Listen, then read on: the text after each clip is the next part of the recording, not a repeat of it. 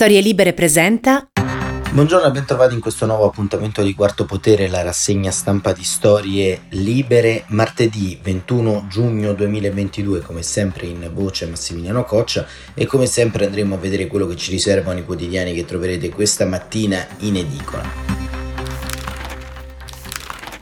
Questo primo giorno d'estate tiene banco il dibattito interno alla maggioranza di governo intorno alla mozione sulle armi. Il Corriere della Sera apre appunto su questo. Armi, il voto agita la politica. Dai 5 Stelle linea più morbida l'appello di Zelensky. Abbiamo bisogno di aiuto e sul taglio di sinistra, Stefano Montefiori da Parigi, Macron costretto a cercare alleati, convoca i partiti e la notizia fotografica nel taglio centrale è data dalla siccità perché c'è un'emergenza, un'emergenza in tutta Italia, i fiumi sono drammaticamente a secco, i letti del fiume sono totalmente privi di acqua, a Roma affiorano resti dell'età imperiale e le ipotesi eh, al vaglio del governo sono lo stop alle piscine, solo usi primarie, ma eh, staremo a vedere la Repubblica, governo roulette russa e la stampa, armi a Kiev, l'alto là di Draghi e libero, buffonata la Camera sulle armi a salve. Il Movimento 5 Stelle chiede lo stop alle forniture militari a Kiev, in Parlamento scontro ma l'Italia è ininfluente sul conflitto, spediamo meno cannoni dell'Estonia. Ancora il giornale invece, il bluff dei 5 Stelle, eh, i grillini calano una maschera e alla fine cedono anche sulle armi all'Ucraina, era solo una messa in scena di Maio stupito dagli attacchi non replico più. Zelensky all'Italia, altri aiuti militari e finanziari. Il fatto quotidiano eh, nel taglio centrale, mm, le nostre armi, suicidio assistito per l'Ucraina, l'analisi impietosa di Mini e degli esperti, degli esperti del governo austriaco. Addirittura il fatto quotidiano trova gli austriaci per valorare le proprie tesi. E la verità, long covid causato dai vaccini, studio americano confermato a Genova, ma BioNTech niente test per i farmaci aggiornati. E nel taglio centrale Di Maio e Armi, Conte indeciso a tutto.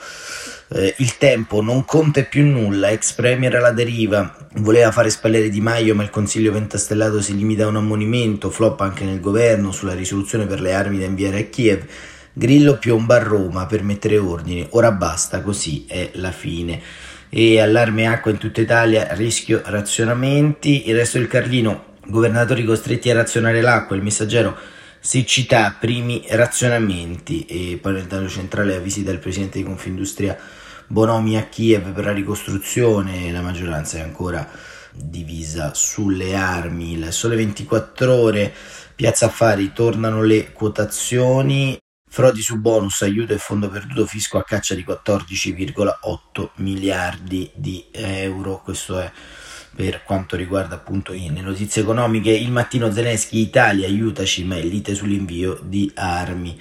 E ancora domani Conte voleva spaventare Draghi, invece spacca i suoi 5 Stelle. Il riformista Conte Grillo non sono uguali senza Beppe 5 Stelle eh, non esistono e il manifesto mozione d'ordine anche un po' per prendere un po' in giro insomma il dibattito interno del Movimento 5 Stelle. Il manifesto scrive al quarto mese di guerra Draghi si presenta al Senato ma incontra la maggioranza sulla risoluzione. Il governo non accetta l'impegno a passare in Parlamento prima delle decisioni importanti sull'Ucraina.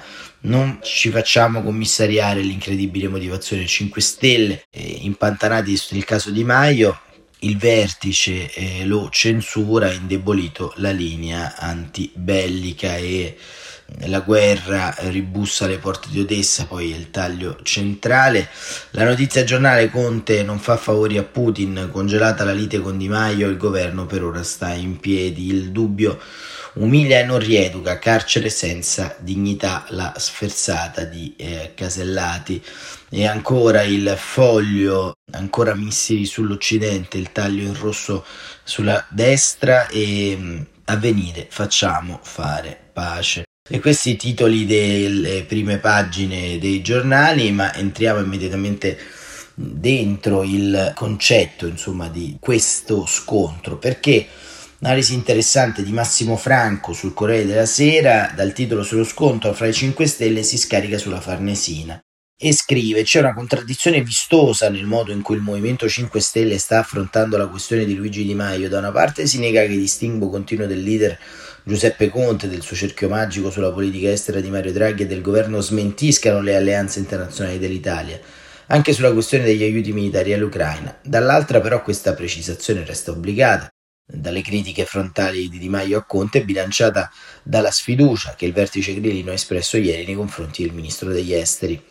A questo punto la domanda è se la politica espressa da Di Maio sia quella del movimento, di cui formalmente continua a far parte, e se non è quella, quale sia l'alternativa. Non si tratta di un interrogativo ozioso o capzioso, il titolare della Farnesina è l'esponente più importante della forza di maggioranza relativa dell'esecutivo ed ha lanciato accuse precise a quei settori grillini che coltiverebbero progetti di smarcamento dall'Alleanza Atlantica e dall'Unione Europea Chiedersi se dopo lo strappo in atto tra Di Maio e Conte sia prevedibile una richiesta di sostituirlo alla Farnesina viene naturale. In questo caso il passo successivo riguarderebbe il cambiamento che una simile decisione implicherebbe. Si tratta in ogni caso di un pasticcio che danneggia la proiezione internazionale dell'Italia. L'ipotesi più accreditata è che domani non ci sia nessun documento parlamentare dei 5 Stelle sugli aiuti militari sull'Ucraina, che la maggioranza al Senato abbozzerà un'unica risoluzione di compromesso, il più possibile unitaria, limitandosi ad analizzare il tema del coinvolgimento delle Camere. Ma la questione rimane aperta, sebbene l'offensiva di Conte stia perdendo spinta e somiglia a una mezza ritirata, le convulsioni del grillismo però si stanno scaricando sulla maggioranza e rappresentano un segno evidente di disgregazione del partito maggiore e dell'incapacità del leader Conte di controllare queste dinamiche, rivelando un livore verso Di Maio che sta avendo il risultato di irritare un Beppe Grillo sempre più impotente. Il problema non è tanto lo scontro tra i due esponenti grillini da tempo rotta di collisione, a preoccupare sono il terreno sul quale si sta consumando, è il momento scelto. Se nei paraggi di Mosca qualcuno voleva dimostrare che in Europa la compattezza contro l'invasione russa dell'Ucraina non è così granitica come sembra, ebbene il Movimento 5 Stelle Contiano si è affiancato alla Lega di Matteo Salvini per accreditare questo assunto in Italia e su denuncia dello stesso ministro degli esteri, dimostrare che non è così è l'unico servizio che il vertice grillino può fare a se stesso oltre che al paese Declinare, portandosi addosso anche l'ombra di una regressione filorussa, sarebbe l'ultimo autogol.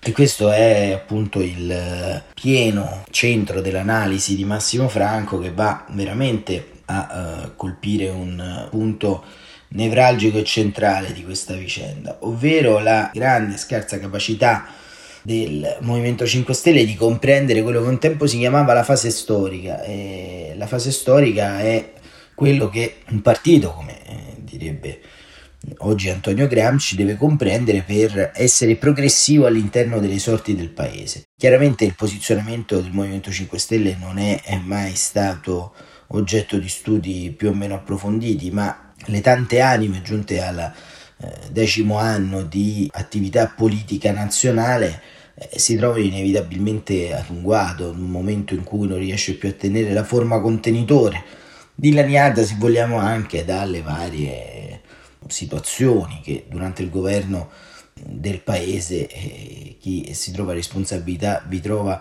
ad abitare. Ecco, e, e questo diciamo è, è, un po' il tema cardine, insomma, che se non ci fosse il conflitto in Ucraina si potrebbe anche analizzare con maggiore serenità, ma ora come ora il tema centrale appare continuare a dare sostegno a Kiev e soprattutto non far dismettere la credibilità italiana nei confronti degli altri leader europei faticosamente ricostruita da Mario Draghi. E sul Sole 24 Ore, Lina Palmerini, nella sua rubrica Politica 2.0, scrive la missione impossibile di Grillo tra le macerie del Movimento 5 Stelle. Sono giorni che la domanda più frequente è chi vincerà fra Conte e Di Maio. Quello che non è chiaro però è quale sia la posta in gioco. Non sembra possa essere la guida dei 5 Stelle, visto che il ministro degli esteri è diventata una bad company del movimento che è stato e dunque se è così non ha senso nemmeno farne una questione di poltrone, come fanno capire gli avversari, perché non è il terzo mandato a cui punterebbe Di Maio. L'accusa che circola dalle parti dell'ex premier è che lui voglia proprio fare un'operazione di delegittimazione del partito e del suo attuale capo politico, attribuendosi quel marchio che è sempre stato di Conte, cioè l'affidabilità, il profilo istituzionale. È come se si fossero rovesciati i ruoli e forse la posta in palio, scrive Palmerini, è proprio questa, ribaltare le parti. Se prima l'avvocato da, da Palazzo Chigi copriva gli eccessi del Di Maio che garantiva la stabilità del governo, adesso il contrario, così come sulla collocazione internazionale che in passato era minacciata dall'attuale ministro e non viceversa. Questo tempo ha scambiato i copioni, eppure le visioni politiche. Ieri il movimento dicevano che ci penserà Grillo a trovare una via d'uscita, ma lo strappo sembra davvero troppo ampio questa volta e soprattutto a quante lacerazioni può sopravvivere il movimento. Lasciamo perdere gli oltre 100 parlamentari che sono andati via l'espulsione di personaggi come l'ex presidente della commissione esteri Petrocelli per le sue posizioni filo Putin. Mettiamo pure da parte le rotture sottili rancori per chi non versa più la quota dei rimborsi, ma ci sono storie che pesano troppo. Un anno fa la lite tra Chillo e Conte in cui l'elevato criticò l'ex premier per mancanza di visione politica e doti manageriali, temendo un partito unipersonale gestito con uno statuto seicentesco. Ricucirono, è vero, ma poi è arrivata la rottura con Davide Casaleggio, la piattaforma Rousseau, altro pilastro dei 5 Stelle, mentre ora è il turno di Di Maio che accende uno scontro politico istituzionale. Un ministro contro un ex premier e il presidente della Camera. Se c'è mai stata una scissione, ce ne sono state tante striscianti in cui si sono accumulati risentimenti. E poi si è aggiunto il sale delle sconfitte a Roma e alle ultime amministrative. Ci si chiede dunque cosa possa fare Grillo per allungare la notte dei 5 Stelle, forse poco, anche se resta la vera guida politica. È lui che ha fatto nascere i governi e deciderà sul voto parlamentare di oggi. Però anche per lui è diventato un tempo difficile. Un conto è costruire dal nulla, un altro è ricostruire dalle macerie politiche e dagli odi personali. E così Lina Palmerini sul Sole 24 ore, ma torniamo invece al Corriere della Sera con Stefano Montefiori che ci racconta una questione un po' più seria rispetto a quello che eh, accade in Italia, ovvero le alleanze di governo di Emmanuel Macron, perché come scrive Stefano Montefiori, Macron, costretto a cercare alleati, convoca i partiti. Patto coi gollisti o caccia ai voti, il bivio da incubo di Macron. E Montefiori scrive: dopo elezioni legislative si presenta in salita per il presidente Macron. Oggi e domani incontrerà tutti i capogruppo per cercare di trovare una soluzione al rebus, come governare senza una maggioranza. Ma l'esito del voto in Francia agita anche l'Unione Europea alle prese con la guerra in Ucraina. Il presidente non parla ancora all'indomani del secondo turno delle elezioni legislative Emmanuel Macron, scrive Montefiori, si è guardato bene dall'esprimere un commento sui risultati e sulla prossima prova della sua coalizione Ensemble, ma oggi e domani incontrerà tutti i capigruppo per cercare di trovare una soluzione al rebus, come governare senza maggioranza. Macron perde la maggioranza assoluta nell'Assemblea nazionale, Jean-Luc Mélenchon è forte ma non abbastanza per ambire alla nomina a primo ministro, Marie Le Pen è protagonista di un esploit mai visto, da 8 a 89 deputati, ma lontanissima dalla soglia dei 289 seggi che servono per governare. Così i francesi riscoprono le delizie delle manovre parlamentari, un mondo che hanno ben conosciuto durante la Quarta Repubblica, il 46 e il 58, ma che il generale de Gaulle aveva fatto dimenticare traghettandoli la Quinta Repubblica dello strapotere esecutivo. Cercare una maggioranza in Parlamento a elezioni fatte con una nuova alleanza o caso per caso a seconda dei provvedimenti, un po' come viene, una pratica appartenente al passato oppure legata alla politica italiana che qui in Francia appare affascinante, esotica e incomprensibile. Eppure a questo che sono chiamati gli attoni di politici francesi con un capovolgimento assoluto dello scenario del primo mandato Macron. Allora nel 2017 il giovane presidente aveva conquistato l'Eliseo e poi l'Assemblea nazionale con una campagna lampo che aveva distrutto i partiti tradizionali, soprattutto a sinistra, e gli aveva dato tutti i poteri. Userò i miei primi cinque anni, diceva Macron, da presidente per ridurre il peso degli estremismi, aveva annunciato. La promessa che gli è riuscita peggio. Cinque anni dopo ha centrato il bis all'Eliseo, ma il voto sanzione è arrivato con le legislative di domenica. La sua coalizione ensemble si stringe e le ali estreme dello schieramento politico, la nuova Unione Popolare Ecologista e Sociale di Mélenchon e a sinistra e il Rassemblement Nazionale Marie Le Pen a destra, dilagano nell'Assemblea nazionale mai così forti. Invece di arginare l'estremismo, Macron lo ha alimentato. In queste condizioni inedite, come governare? Altre volte in passato il Presidente della Repubblica si è trovato con un Parlamento e quindi un governo di segno opposto, Mitterrand, Baluard, Chirac, Jospin, ma una maggioranza chiara c'era e quindi la situazione era tutto sommato più semplice. Oppure si può citare il precedente di Michel Rocard, primo ministro di François Mitterrand, dall'88 al 91, che anche lui aveva a disposizione solo una maggioranza relativa perché gli mancavano 14 seggi. Si arrangiò trovandoli via via nel gruppo misto tra i comunisti o tra i centristi. Ma i seggi che oggi mancano al primo ministro, di Macron, l'attuale Elisabeth Borne o chi la sostituirà, per arrivare alla maggioranza assoluta sono ben 44. Lo scenario apparentemente più semplice potrebbe essere quello di stringere un patto di governo con la destra collista dei repubblicani che nonostante il pessimo risultato delle presidenziali della loro candidata Valérie Pécresse e l'avanzata dei nebenisti hanno conquistato 64 seggi molto preziosi Una delle figure storiche del partito di Nicolas Sarkozy, Jean-François Copé, lo ha suggerito con appena chiuso. Un patto di governo tra Macron e noi è vitale per lottare contro l'avanzata degli estremismi che incarnano violenza e settarismo. Ma ieri il segretario Christian Jacob, dopo una riunione con gli altri dirigenti, ha frenato, anzi inchiodato. Ci siamo presentati alle urne come un partito di opposizione e resteremo all'opposizione. Forse una manovra tattica per alzare il prezzo della collaborazione di cui Macron ha disperatamente bisogno, forse una scelta strategica per rivitalizzare il partito e allontanarlo una volta per tutte dall'orbita del presidente. È la strada più lontana dalla tradizione della Quinta Repubblica che ha finito per sacrificare la rappresentatività democratica sull'altare del bene supremo, la governabilità, ma oggi la Francia è entrata in un altro mondo dove l'Assemblea nazionale torna centrale e un ruolo decisivo potrebbe toccare al ministro dei rapporti col Parlamento, l'ex ministro della sanità Olivier Veran, il quale potrebbe cercare i 44 voti mancanti una volta presso i socialisti e gli ecologisti, che ieri hanno rifiutato la proposta di Mélenchon di costruire un gruppo unico, e un'altra presso la destra. Possibile in teoria anche se per alcuni costituzionalisti bisognerebbe aspettare un anno, quasi impraticabile nella realtà, la dissoluzione del Parlamento. Se Macron decidesse di sciogliere un Parlamento appena eletto perché non gli piace, le accuse di attentato antidemocratico sono già pronte a partire. E così Stefano Montefiori ci racconta quello che sta avvenendo in Francia. In Francia, insomma, una Francia instabile è un problema per tutta l'Unione Europea e forse diciamo il problema anche qui di tenuta e di eh, prospettiva che il Movimento 5 Stelle ha lamentato nel corso del tempo in Italia eh, si è ripercosso anche in Francia su Emmanuel Macron, insomma un movimento unipersonale così come quello di En Marche ha il eh, grande problema, il grande dubbio di trovare una classe dirigente che via via riesca ad avere radicamento territoriale, veramente un po' quello che è accaduto nell'arco degli anni in casa nostra, tutti i movimenti di natura populista. È chiaro che Macron ha eh, dalla sua una capacità un rispetto internazionale che lo pongono, come abbiamo visto con le presidenziali, al di sopra anche dei suoi competitor, dei suoi eh, sfidanti, ma ovviamente dovrà cercare una mediazione, una mediazione che eh, in qualche modo riporta anche in questa nuova fase della politica italiana, della politica europea, ma anche internazionale, ovvero la frammentazione, la frammentazione dei partiti, ma anche la frammentazione delle classi dirigenti.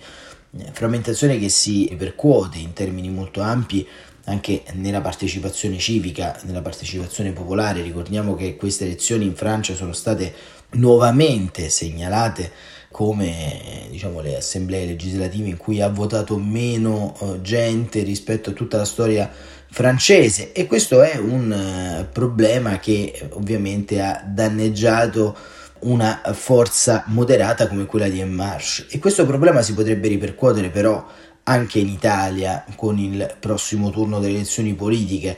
Diciamo sembra appunto che la stanchezza dell'elettore medio nel trovare soluzioni poi eh, diventi il vero argine potenziale, se così si può chiamare, l'avanzata dei movimenti estremisti, della destra estremista nel caso italiano.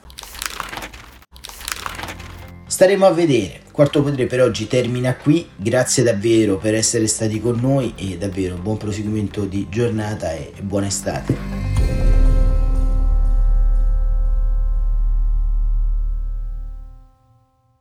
Una produzione storielibere.fm di Gianandrea Cerone e Rossana De Michele. Coordinamento editoriale Guido Guenci.